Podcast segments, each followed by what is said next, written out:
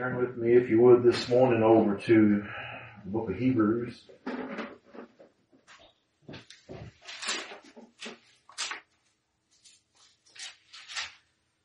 book of Hebrews.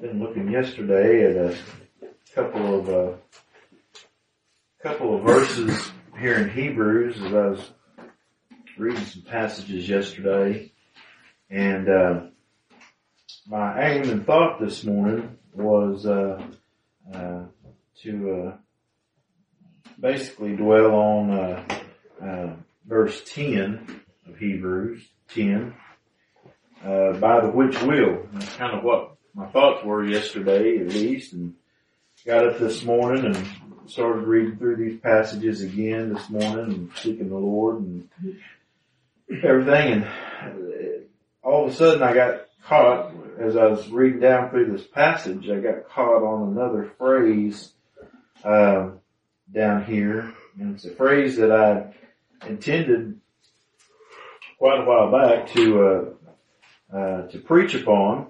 Uh, it's a subject that, uh, uh, the Lord kind of changed my mind about a few years back. I heard a, a preacher that was in a conference, Bible conference with me one time preaching on this subject and, um, Spirit of God just attested to my spirit that what he was saying was true. And, um, as I began to look into it, I believe that he was true. That was the Spirit of God that was attested to my spirit that it was such. So, um, anyway, I was reading down through that this morning and I thought, man, that right there just really is sticking in my mind. And so I thought we might look at this this morning. Uh, I mentioned on Facebook and, and our church page and everything that uh, the subject of this is being made footstool of God. And that's the phrase that really kind of jumped at me this morning is, uh, till his enemies be made his footstool. But let's start reading in uh, Hebrews chapter 10. And I'm going to start reading in verse 7. It says, Then said I, speaking of Christ, then said I, Lo, I come, in the volume of the book it is written of me, to do thy will, O God above whenever he said, sacrifice and offering and burn offerings and offering for sin thou wouldst not, neither hadst pleasure therein, which are offered by the law. Then said I, Lo, I come to do thy will, O God. He taketh away the first that he might establish the second by the which will we are sanctified through the offering of the body of Jesus Christ once for all. Now that originally was what I was wanting to talk about this morning by the which will, God's will. Speaking of God's will. Jesus came in the volume of the book. Everything is written of Him and everything in the book is written about Christ coming to do the will of God and to accomplish the will of God. But what was the will of God? By the which will we are sanctified. We are made holy. We are made perfect. We are made uh, uh, uh, uh, complete in Christ Jesus through the offering of the body of Jesus. And so because of all that what Jesus has done, all of what Jesus does for us as our substitute, then we come and we worship. That's why we're here today. We're here to worship Christ Jesus for what He has done on our behalf. We're here to declare the gospel of the good news that Jesus has accomplished all the will of God on behalf of His people. And so that basically was what I was kind of the gist of what I was wanting to maybe speak about today if the Lord was willing and obviously the Lord wanted me to go a different direction. But I want you to remember that, that the Lord's will was that Christ make an offering to perfect his people and that they would be holy and blameless before him in love and that they would be uh, considered spotless without blemish that as the Bible says that there would be no sin imputed to them, that he had beheld, he has not beheld iniquity in Jacob, nor hath he seen perverseness in Israel. Why? Because they have, before the foundation of the world, always been seen in Christ. They were united to Christ before the foundation of the world.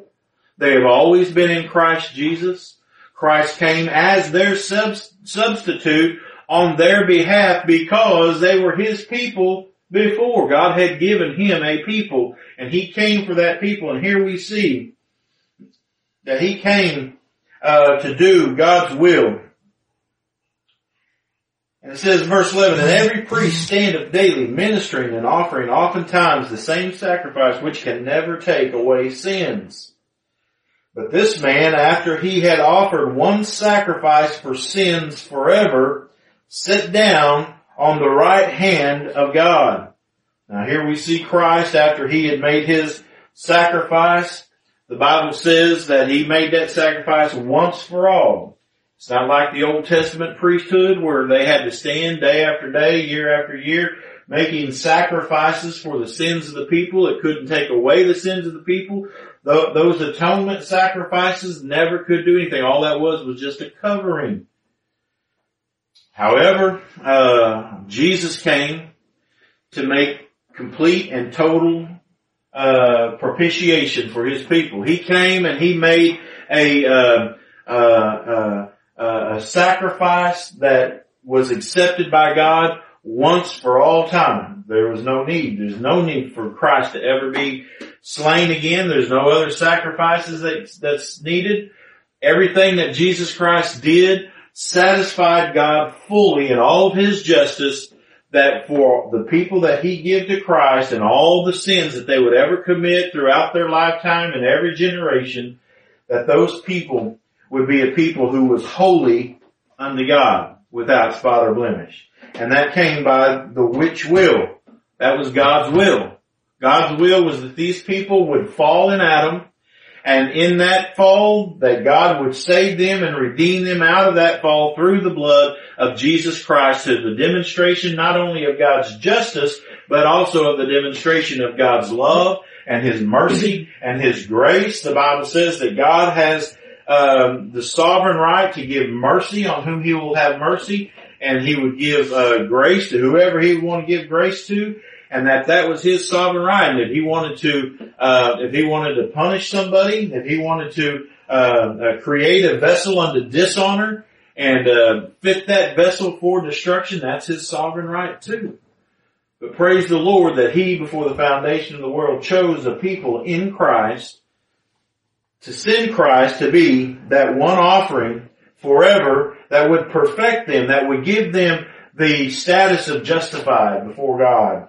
God would not hold their sins against them. And it says here, but this man, after he had offered one sacrifice for sins, forever set down on the right hand of God, from henceforth expecting till his enemies be made his footstool. For by one offering he hath perfected forever them that are sanctified. Whereof the Holy Ghost also is a witness to us.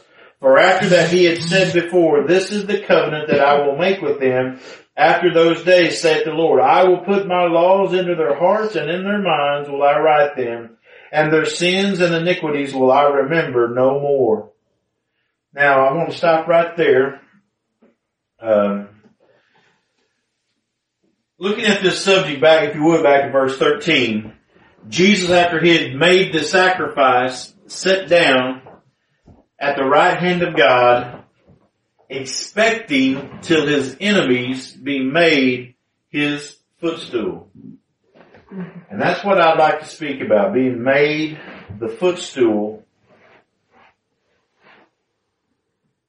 for most of my life, and I would say up until about, you know, a few years ago, uh, I always thought, and let me just say this before we get too far into this and everything.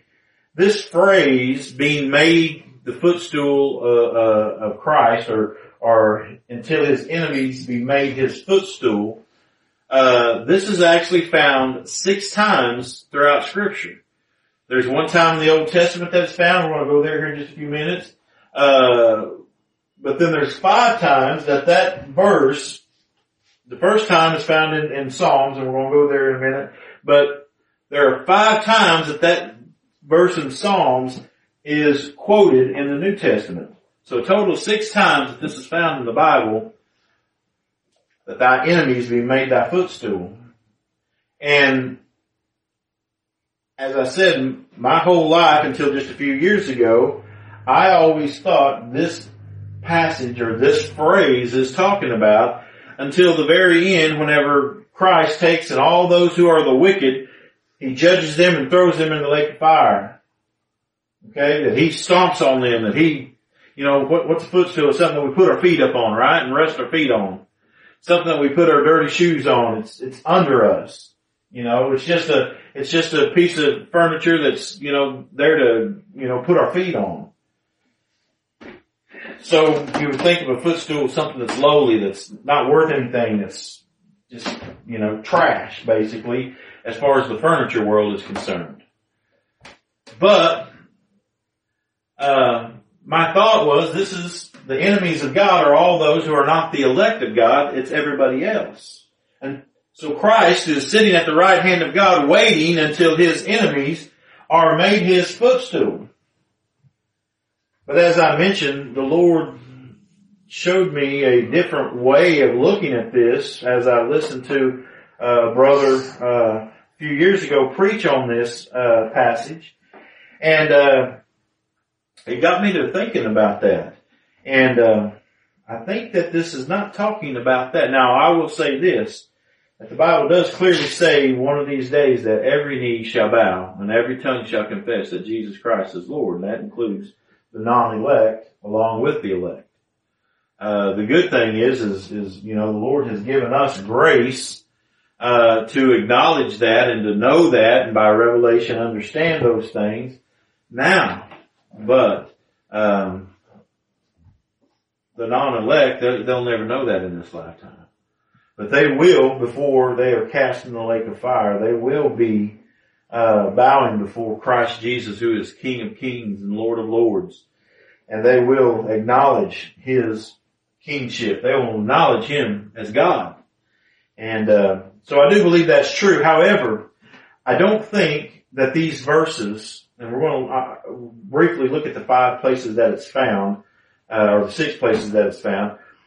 I don't believe that this is speaking about the non-elect. I believe this is speaking about us as the elect of God. If we are His children, we are the enemies that are made His footstool. The Bible says that we by nature were enemies of God, that we were at enmity with Him, that we were enemies against God. The Bible says that while we were uh, uh, at enmity with God, and and while we were uh, um, wrathful against Him by nature, children of wrath, God has reconciled us to Him and made peace through the blood of Jesus Christ. That now, and even now in these verses that we looked about, the Bible says that the law, whenever the law was intact, the law was there, but it never gave peace to the conscience of those who were making those sacrifices because every year they had to keep making these sacrifices. Every time that they sinned, they had to make sacrifices. And so that sin may have been covered, but it wasn't taken away. Their conscience wasn't clear because they knew they're going to have to come back here again with another sheep, another bird, another something to make uh, atonement as the priest would kill them and they'd make atonement for that. They could never bring the conscience to rest in that atonement, rest in that uh, activity that they were involved in in the priesthood. But as I said, when Christ came, He offered uh, for sins once and then sat down. And the reason He sat down is because everything He did was enough to satisfy the justice of God. So there was no more need for that work in the priesthood. Christ did it all in one shot. He did it all for all of his people once and for all. Therefore, there is no wor- need to worry about having to go back and go back and go back and go back and go back. The Bible also says that whenever the gospel is revealed unto the children of God, that it brings peace There is peace that it brings to us. And so whenever we learn of what Christ has done on our behalf and God, uh, God teaches that by the Holy Spirit to us and, and, and causes us to have a hope in Him, then we are now, our conscience now is no more uh, worried about that. It is now uh, set upon Christ Jesus and our conscience now is cleared that all of our sin has been paid for. All of our, uh, uh, all of our sin that we have ever done and ever will do has all been paid and there is not going to be anything remembered whenever we come before God. As I said a while ago, we've been justified. That means our account has been cleared as a, that word justified. Justified, never sinned. Uh, is why we always talk about that. And so I believe that these enemies that it's talking about here is not the non-elect, but it is the people of God. It is the elect of God who were by nature enemies of God. Who were by nature hateful towards God, wrathful towards God. Yet they have been made His footstool. But what is it about this footstool? What does it mean to be made the footstool of God? The footstool of God, as we look in the scripture, is the place where God is worshiped. It's the place where God is worshiped. It's the house of God. We just sang two or three songs uh, here talking about the church being the house of God, being Zion, the place where God makes His abode with us. Where two or three are gathered in His name, there I am in their midst. God said that I will be their God and I will dwell with them. I will be there with them. And so we see that there is a, uh, a people of God and these people who once were enemies are now changed to now come before the throne of God and to be His footstool, to be at His feet. Now, look with me if you would to Psalms chapter 110. I want to, uh, hopefully, God will enable me, uh, establish this through the scriptures Psalms 110. This is the first place that this pat, this phrase is found in, in God's Word. Psalms 110. I'm going to start reading at verse 1. It says, and this is where it's found, The Lord said unto my Lord, Sit thou at my right hand until I make thine enemies thy footstool. Now that's God speaking of Jesus. The Lord said unto my Lord, God said unto the servant, his servant, sit here at my right hand until I make thy enemies thy footstool. But look at verse 2, it says, The Lord shall send the rod of thy strength. The rod of thy strength is the Lord Jesus Christ the rod of thy strength is the Lord Jesus Christ. It said, the Lord shall send the rod of thy strength out of Zion. And he says, rule thou in the midst of thy enemies. Now we've talked about this before. A kingdom has a king, right? And what does the king do in a kingdom? He rules. The king rules the kingdom. He is the center point of the kingdom. He is the focal point of the kingdom. Everything coming and going, everything that is happening, everything that's done, it all is under the kingship that that king rules with. He rules his kingdom. And here we see that the strength, the rod of the strength of God is going to come out of Zion and rule in the midst of his enemies. He is ruling his ki- kingdom in the midst of his enemies, brethren. So we see found in scripture here a precedence that the Lord has set. Number one, He has set Christ at His right hand, meaning the, the power, the authority. We've mentioned that before. Whenever the Bible talks about uh, sitting at the right hand or at the right hand of God, it speaks of His power. It speaks of His authority. It speaks of His sovereignty. What does a king have? A king is a sovereign. We, one of the other terms for a king is a sovereign. Okay, he is the sovereign. That means he has all control, all rule. He rules over everything. Nothing is higher than him. Nothing controls him. He controls everything else. Well, that's what it means to be God.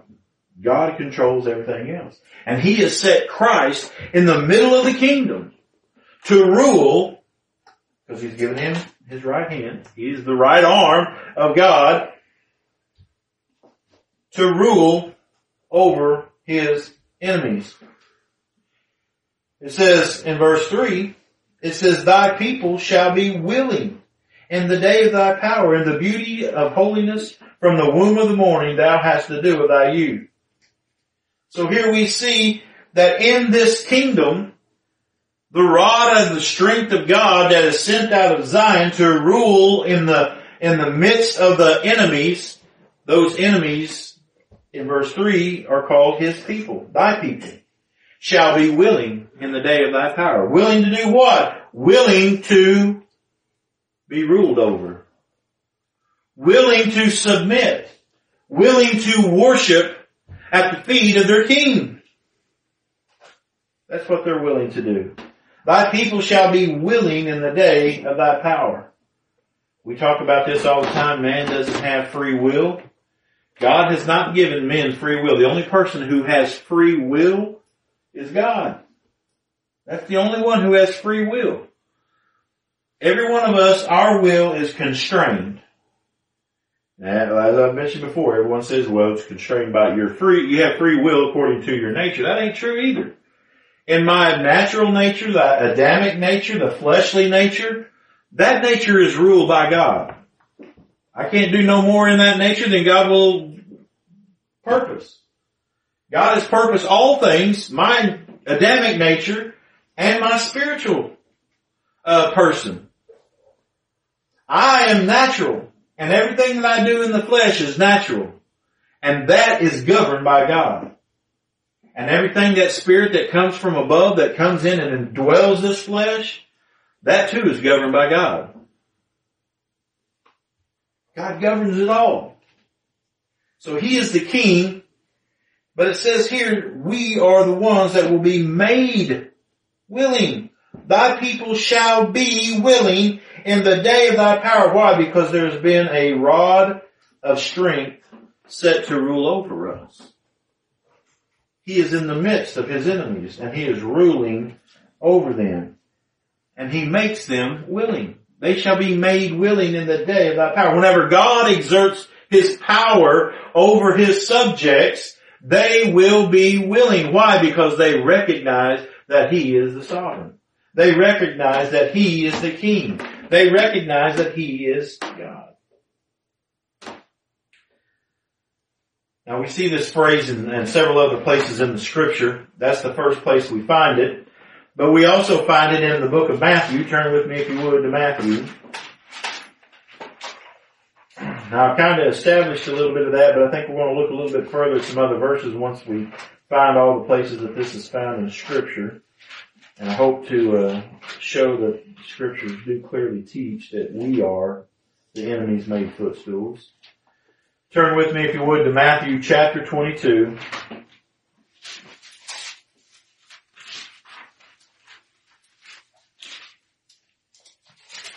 Matthew 22.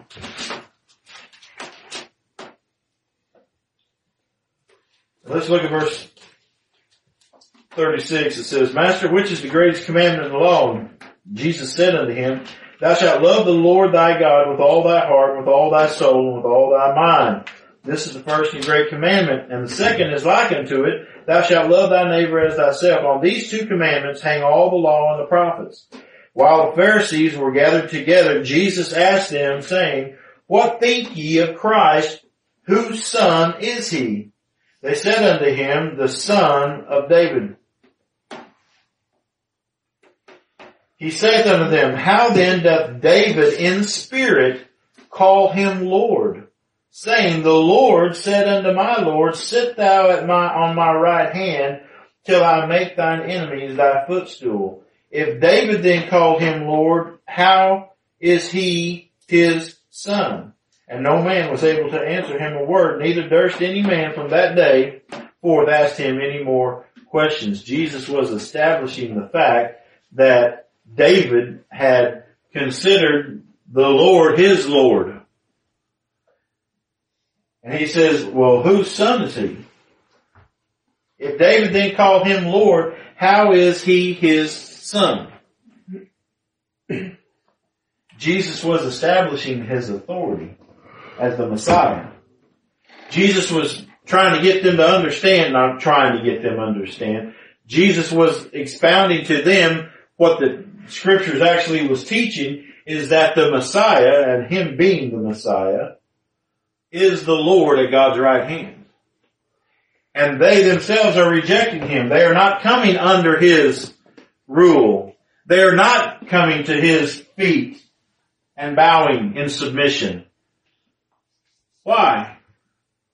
Because they are not his people. They are not his footstool. Look if you would at Mark, basically the same passages that we see here, Mark chapter 12.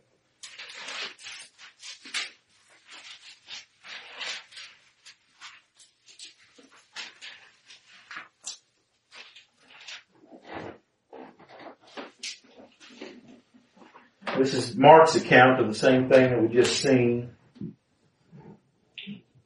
Verse 28, one of the scribes came and having heard them reasoning together and perceived that he had answered them well, asked him, which is the first commandment of all? Jesus answered him, first of all the commandments is, Hear, O Israel, the Lord our God is one Lord, and thou shalt love the Lord thy God with all thy heart, with all thy soul, with all thy mind, with all thy strength. This is the first commandment. And the second is like, namely this, thou shalt love thy neighbor as thyself.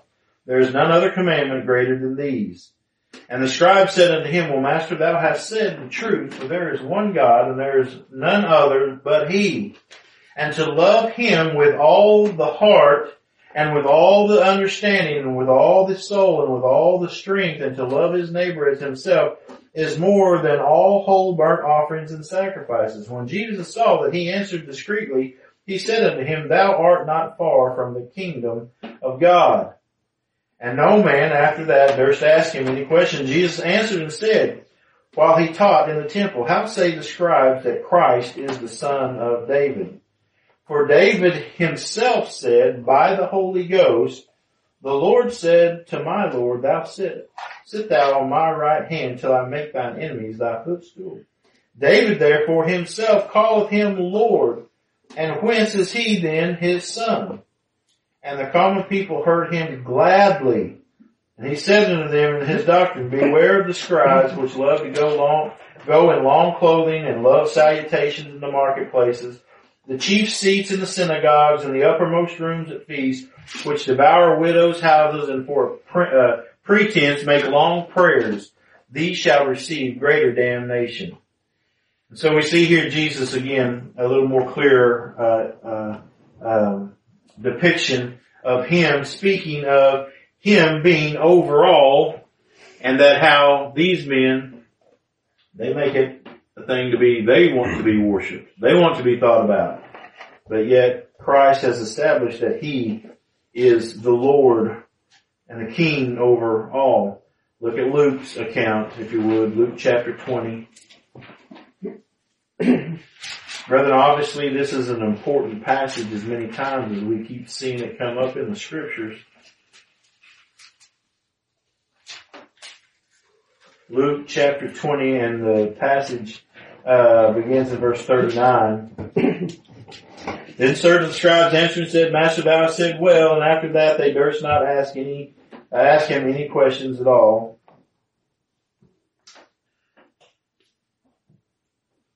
And he said unto them, How say they that Christ is David's son? David himself saith in the book of Psalms, The Lord said unto my Lord, Sit thou on my right hand till I make thine enemies thy footstool. David therefore calleth him Lord.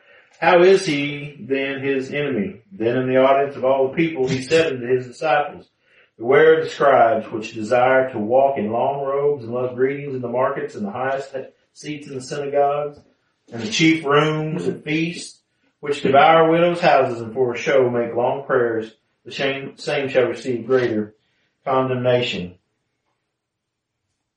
So we see that there. We see it also in Acts chapter 2.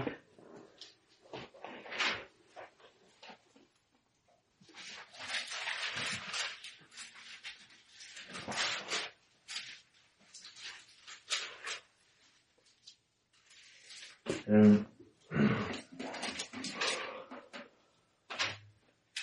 To start reading verse 29. This is in the middle of Peter's sermon on the day of Pentecost. It says, Men and brethren, let me freely speak unto you of the patriarch David, that he is both dead and buried, and his sepulchre is with us unto this day. Now if you remember the Jews, they, they, they held in high esteem their patriarchs, okay?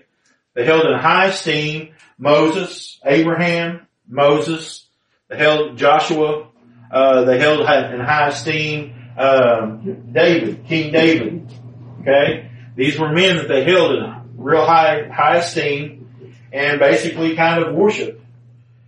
But he says, Men and brethren, let me freely speak unto you of the patriarch David, that he is both dead and buried, and his sepulchre is with us unto this day. Therefore, being a prophet and knowing that God had sworn with his oath to him that of the fruit of his loins, according to the flesh, he would raise up Christ to sit on his throne, Messiah, sit on his throne. He seeing this before spake of the resurrection of Christ, that his soul was not left in hell, neither his flesh did see corruption. So here we see that Christ ascending the throne was speaking of the resurrection. It's not talking about some millennial reign down the road in a thousand year reign. Christ ascending the throne of David was Christ's resurrection. That's whenever he ascended the throne of David. He seen this before, spake of the resurrection of Christ, that his soul was not left in hell, neither his flesh did see corruption.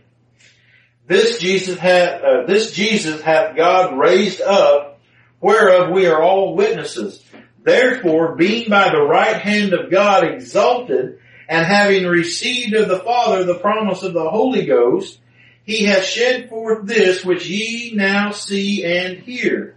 For David is not ascended into the heavens, but he saith himself, the Lord said unto my Lord, sit thou at my right hand until I make thy foes thy footstool. Therefore let all the house of Israel know assuredly that God had made this same Jesus whom ye have crucified both Lord, the one sitting at his right hand, and Christ, the Messiah that came to you and you crucified. Now when they heard this, they were pricked in their heart and said unto Peter and to the rest of the apostles, men and brethren, what shall we do?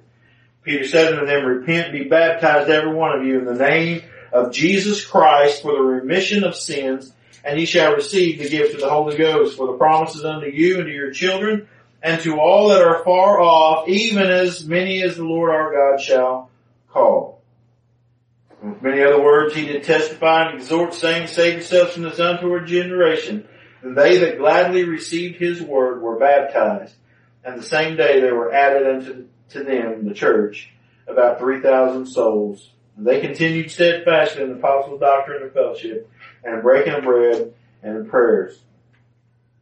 So here we see that uh, Peter, uh, whenever he began to um, press upon them the kingship of Christ, he appealed back to the 110th Psalm, where David, who wrote that 110th Psalm by the inspiration of the Holy Spirit, wrote my Lord said unto me, my Lord said, the Lord said unto my Lord, David's Lord, David's master.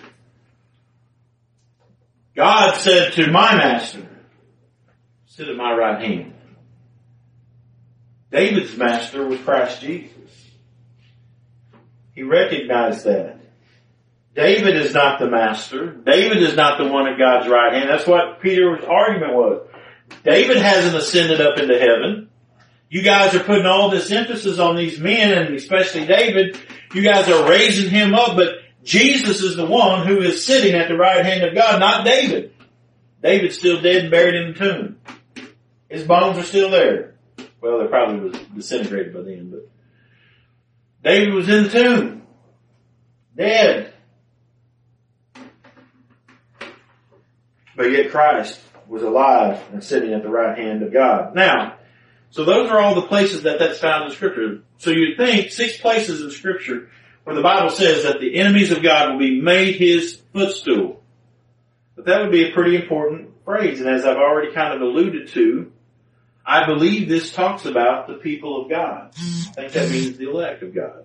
As they are, as they are converted by the Holy Spirit, as they are granted repentance, as they are revealed the scriptures and the gospel, that they who once were enemies are brought nigh unto God. That they are brought nigh unto God and they come and uh, they kneel at His feet. That is one of the ways in old days uh, that you used to worship. Matter of fact, we were watching a uh, uh, a movie just uh, last night, I believe it was, and one of the signs of someone being submitted to another person is that they come and they kiss their feet. And the, and the king would be there and they would come and they would bow down and they would kiss their feet. If you remember the, the Samaritan woman, uh, or not the Samaritan woman, the, uh, uh, Mary, uh, whenever she came to Jesus and washed his feet, you know, she came and she bowed at his feet. She anointed his feet and it was all about coming to his feet. Whenever Jesus washed the disciples' feet, he bowed and he came and he washed his feet. It's a, it's an act of coming and being submissive to somebody, coming to the lowliest part of that person, but giving reverence to that lowliest part of that person. And so whenever we come to the king, we come to the, to the lowest part of the king, which is his feet. The dirtiest part of his body probably is his feet. But we come to that uncomely part and we come and we sit and we, we worship at the feet of Jesus. We worship at His feet. We don't worship Him at His face because we're not equals with Him. Right? We don't worship looking down on Him. We don't worship looking straight at Him because He's far greater than we are, but we come and we bow at His feet. We come in submission. Why? Because we realize His kingship. Everything that He has done for us, everything that He has accomplished for us, we come in submission and, and, and give homage to Him, we give worship to Him because He has done this for us. And I believe the Bible speaks that we would be this people. Look with me if you would back in the Old Testament to Isaiah and turn to uh, uh, chapter 66, Isaiah 66.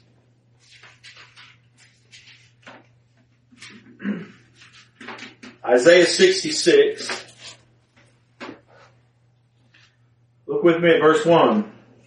Thus saith the Lord, the heaven is my throne and the earth is my footstool. Now look at the question here that comes right after that. Where is the house that ye build unto me and where is the place of my rest?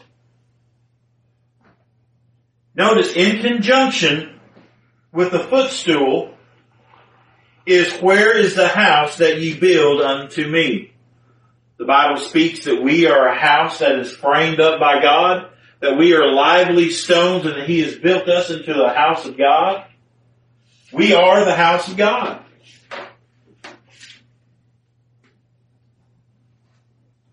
We are His building. The Bible says that whenever Jesus came and spoke to that woman of Samaria, she said, you know, we worship over here and you guys worship over there. And Jesus said, listen, there's going to be a time come when the worshipers of God are not going to worship over here and over there. They're not going to come to a specific place.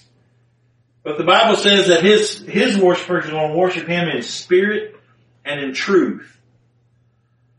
That he will cause them to worship him in spirit and in truth. It's not going to be in a physical building. That's not the church. We all know that. You've heard me preach that and, and hold to that all these years, that the church is not a physical building. Whenever we lost that meeting house that we used to stay in, we didn't lose the church. The church didn't go away.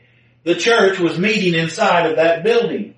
The church is the baptized believers that were meeting together in that, in that building. That is who the church is. The church is baptized, assembled, gathered, baptized believers. That is who the church is. And whenever that church comes together and forms, it forms the house of God. That is the place in which God comes and dwells. In the Old Testament, He used to come down into the tabernacle of meeting and He would come and His glory would come and rest over the Ark of the Covenant. Now, the Bible says that He's not going to be in temples made with hands. Jesus said, I'm going to tear down this tabernacle in three days, I'm going to raise it up again. But He wasn't speaking about that building necessarily, although that building was torn down. He was talking about His body. So I'm going to tear this tabernacle down, I'm going to raise it back up. And in raising it back up, he has established a spiritual kingdom, not a physical kingdom. Everybody's looking for a physical kingdom. It's a spiritual kingdom. Jesus said, my kingdom is not of this world. He's the king of that kingdom. And all of the subject of that kingdom is a spiritual subject. It's not physical. The Bible says that the flesh and blood cannot inherit the kingdom of God.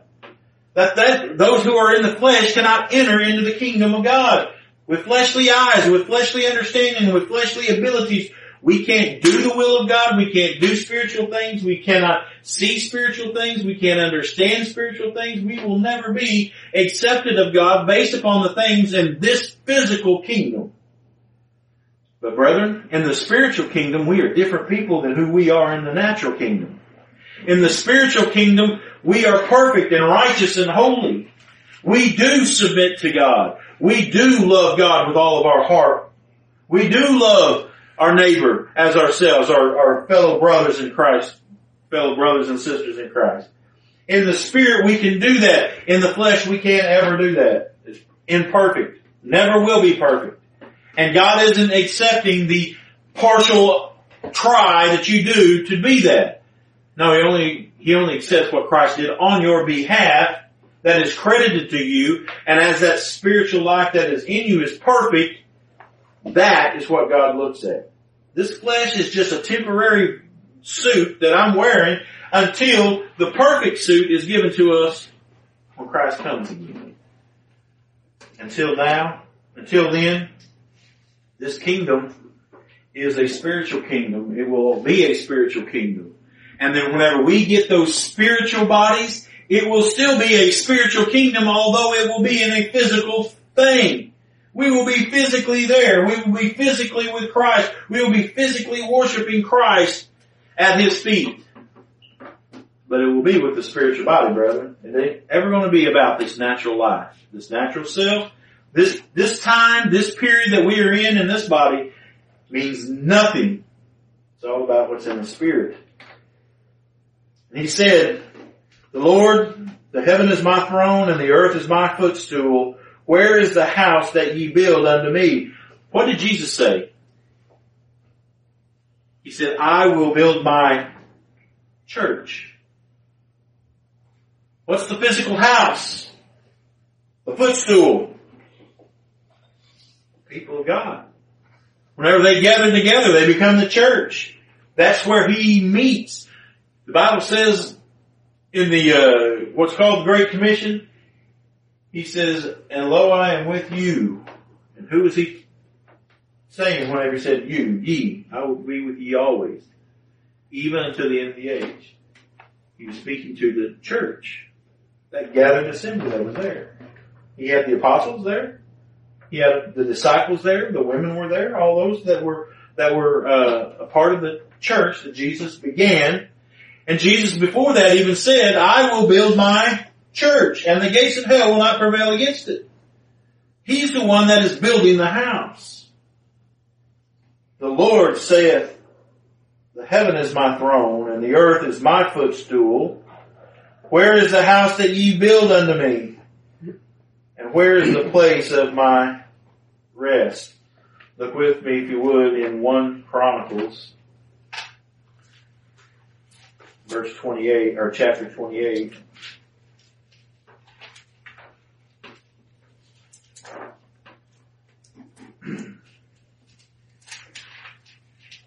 And David assembled, starting in verse 1.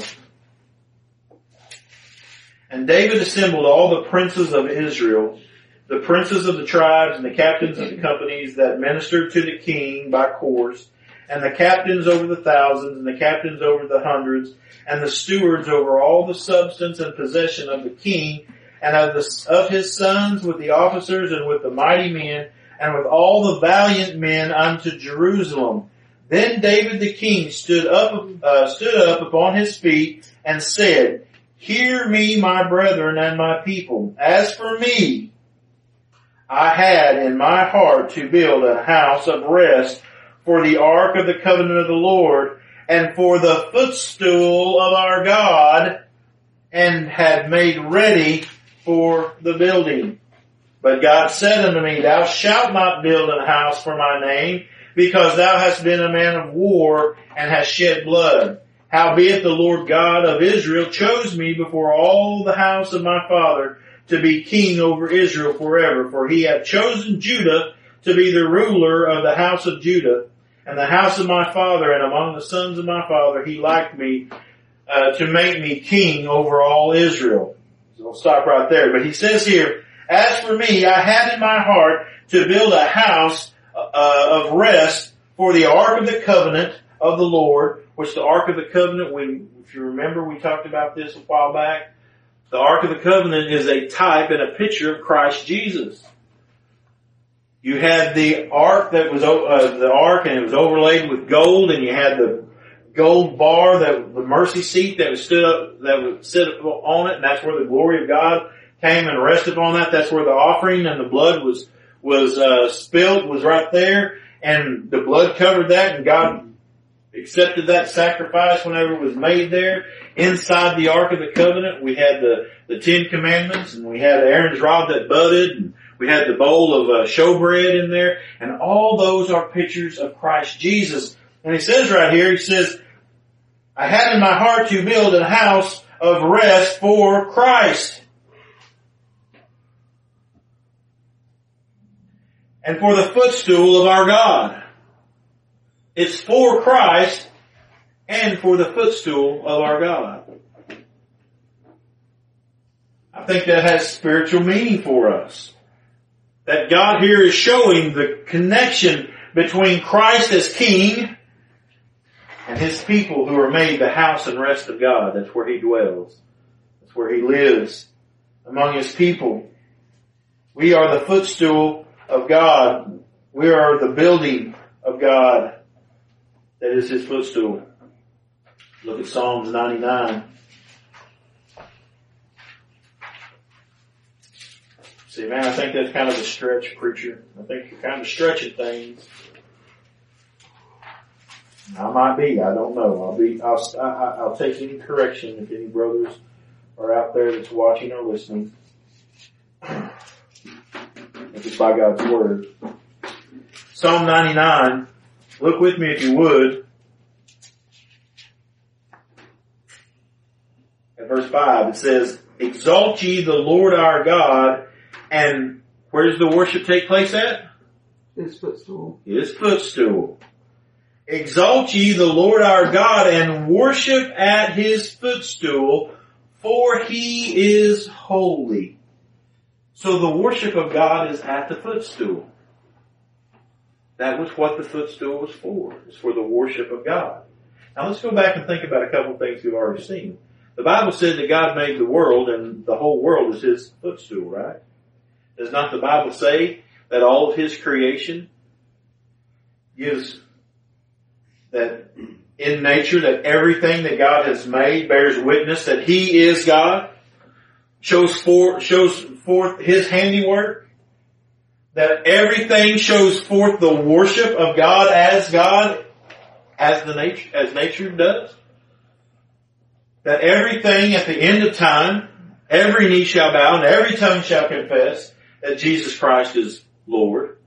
All the earth and everything therein is His. The Bible said it was made by Him and it was made for Him, for of Him and to Him and through Him be all things, be glory forever. Everything brings glory to God. Everything. God has purposed all things for His glory. Good and bad. His purpose all things for His glory. So the world and all that is in it will bring forth praise unto God. But we, as the footstools, have been made willing to come. Made willing to come and worship Him as holy, as our substitute. Why do I think it's talking about us? Why is the footstool us? Well, look, because just a few verses down, verse 9, exalt the Lord our God and worship at His holy hill. For the Lord our God is holy. Worship at His holy hill. The holy hill was the house of God. The holy hill was Zion. Okay? It's not that place that everyone's trying to get to in the matrix. Zion is the holy hill of God. Jerusalem, the city of God. That is where we are to worship.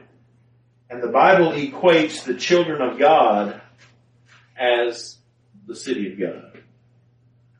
Think, wow, ah, where you get that? Turn with me if you would. Back to Revelation.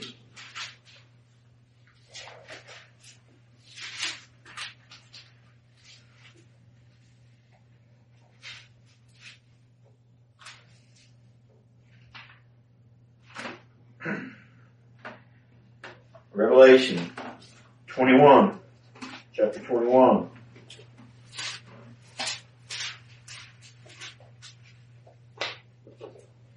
John wrote this, and I saw a new heaven and a new earth, for the first heaven and first earth were passed away, and there was no more sea.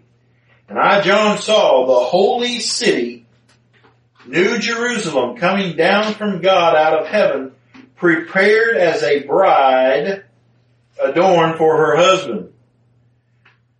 And I heard a great voice out of heaven saying, Behold, the tabernacle of God is with men, and he will dwell with them, and they shall be his people, and God himself shall be with them and be their God. And God shall wipe away all tears from their eyes. And there shall be no more death, neither sorrow, nor crying, neither shall there be any more pain, for the former things are passed away. And he that sat upon the throne said, Behold, I make all things new.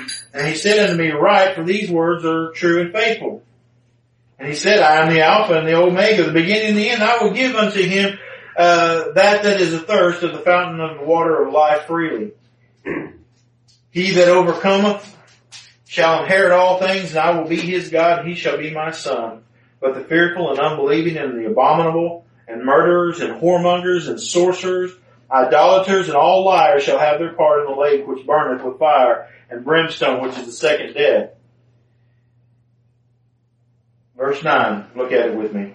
And there came unto me one of the seven angels which had the seven vials full of the seven last plagues and talked with me saying, Come hither, I will show thee the bride, the Lamb's wife. Now we know, brethren, that the Bible teaches that we as the people of God are the bride of Jesus Christ. We are His bride. We are the Lamb's bride. But look at verse 10. He said, Come, I will show thee the bride, the Lamb's wife. And he carried me away in the spirit to a great high mountain and showed me that great city, holy Jerusalem, descending out of heaven from God. Brethren, the bride is the city. The city is the bride.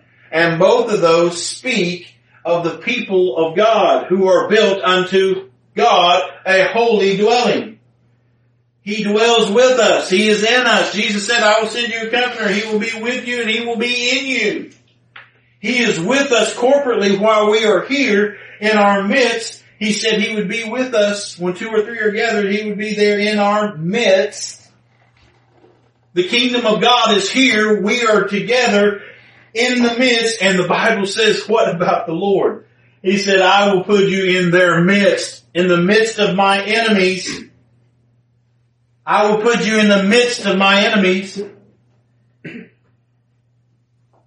So here we see, brethren, that we are the holy hill. We are the footstool. One last verse and we'll close this up. Look at Psalm 132. Psalm 132.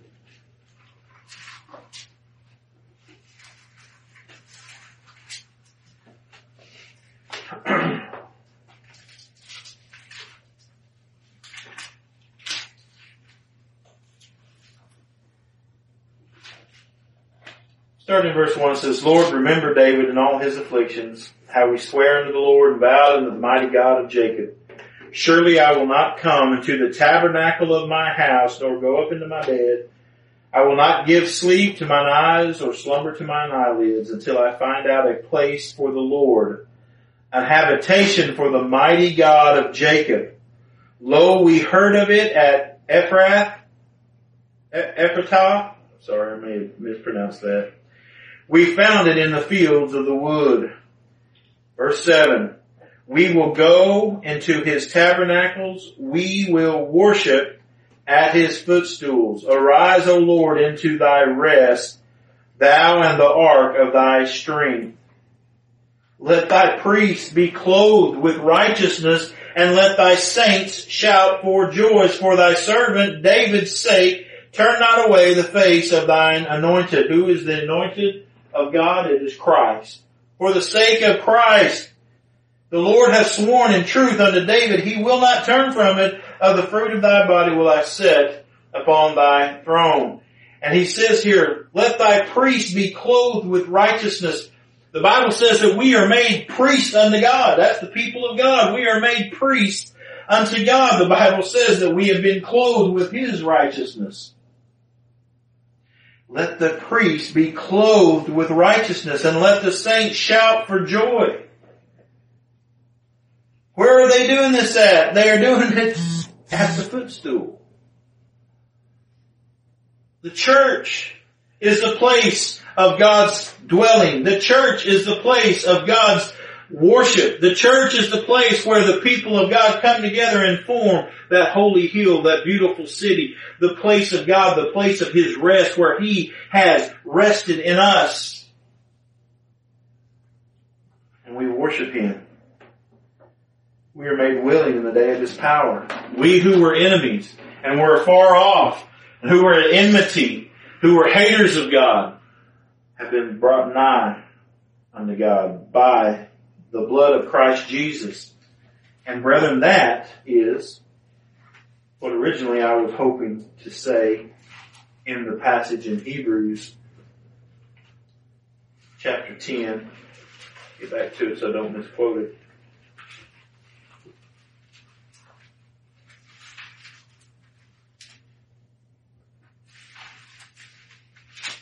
Then he said, Lo, I come to do thy will, O God.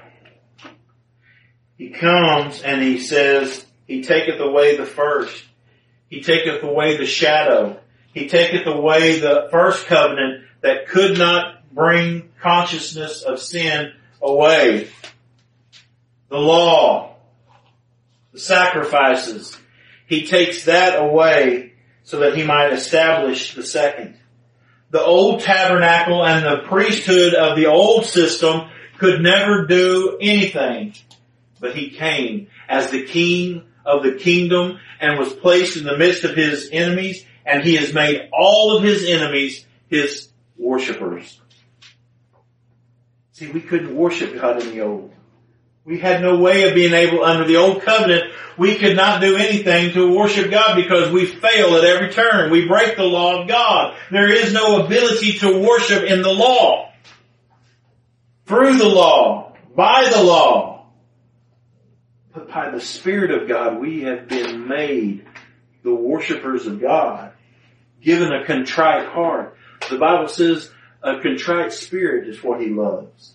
That bulls and goats and all the sacrifices of blood he don't care for but a broken and contrite heart. A broken and contrite heart is someone who has been made willing, been made submissive, that has been brought low to their feet where they come and worship at the feet. That's what a contrite heart is. That's what he loves. And we have been made his footstool. He says, by the which will we are sanctified or set apart. We are set apart. That's what that word sanctified means. It means to be set apart for holiness, for holy use. God has set us apart to be His worshipers, to be His footstool, the place to where we come to bow and be before Him and to give honor and glory to Him.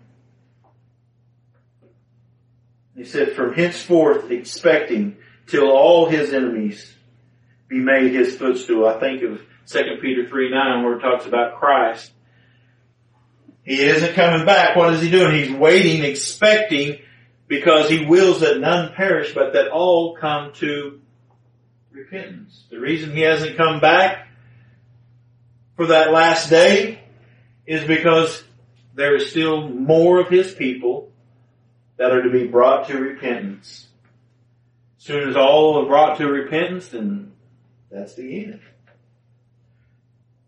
When all of his enemies are made his footstool, his worshippers are granted repentance and they come to Christ worshiping him,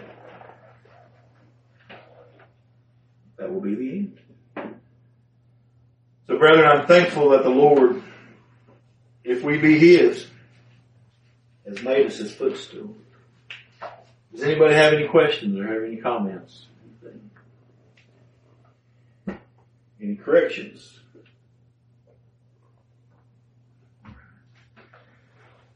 Well, I'm interested if anybody's watching or listening. If I, if I misspoke anything on this, I pray that the Lord would correct me on that. And you guys are welcome to make comments about that. And long as it's about the scriptures, I, I'll take correction. All right. Anybody got anything? All right. Lord, we thank you this morning for all that you are and all that you've done for us through the Lord Jesus Christ. We thank you for the mercy and grace that's given us through him. Thank you for the blood that has cleansed us from all of our sin. Thank you for the Holy Spirit of God that has come and revealed the gospel truth to us after He has quickened us. Lord, we thank you that you've given us the Word of God that has revealed who you are, who we are. Thank you, Lord, that you've given us this time together to come as the footstool of God to worship you Lord, we are appreciative of everything that you have done for us on our behalf as our substitute. We know that there are no gods like you. All other gods that are out there, which truly are no gods at all, but all perceived gods that are out there are all requiring obedience from their subjects, perfect obedience, lest they be punished. But here we see through the eyes of love of our God that all the perfection that was required was given to us through the Lord Jesus Christ. And that all the punishment that was due because of our sinfulness, our Lord Jesus also took on as a substitute in our place. And that your full and complete wrath was poured out upon him. It should have been us, but yet in love you sent your son to die for us. And Lord, we are so grateful for that. There is nothing we could ever do to repay you. But Father, we just pray that you would give us a heart to come boldly before your throne whenever times of supplication must be made, but Lord, that we might come humbled in our heart as we come rejoicing in what Christ has done for us on our behalf. Lord, we are grateful again for this church, for everywhere that your uh, churches are found, Lord we pray that uh, you might bless them, that you might keep them, that you might encourage them even today, Father, wherever all those that's in your name are gathered. We pray, Lord, that you would edify them by your word. Be with those who are preaching the word, Lord, that you might speak and minister uh, Christ through them. And again, we just ask, Lord, that you would help us now as we leave this place. Keep us and that you might uh, bless us, Lord, this week. And uh, we pray for all your sheep that are out there, Lord, as you gather them together. We pray, Lord, that you would take them to places, help them, Lord. We pray for all of our brother, brothers and sisters that are out there where there is no sound churches uh, close. We pray, Lord, that you might raise up a church amongst them, uh, and uh, as uh, you promise that you will build your church, and so we we trust in you. It is your church. So Lord, we just look forward to the day that we see you face to face and we put off this flesh and that we put on uh, that uh, that body that you have prepared for us. We again are are uh, thankful today for salvation in Christ Jesus, and we ask this all because of Christ. In His name, Amen.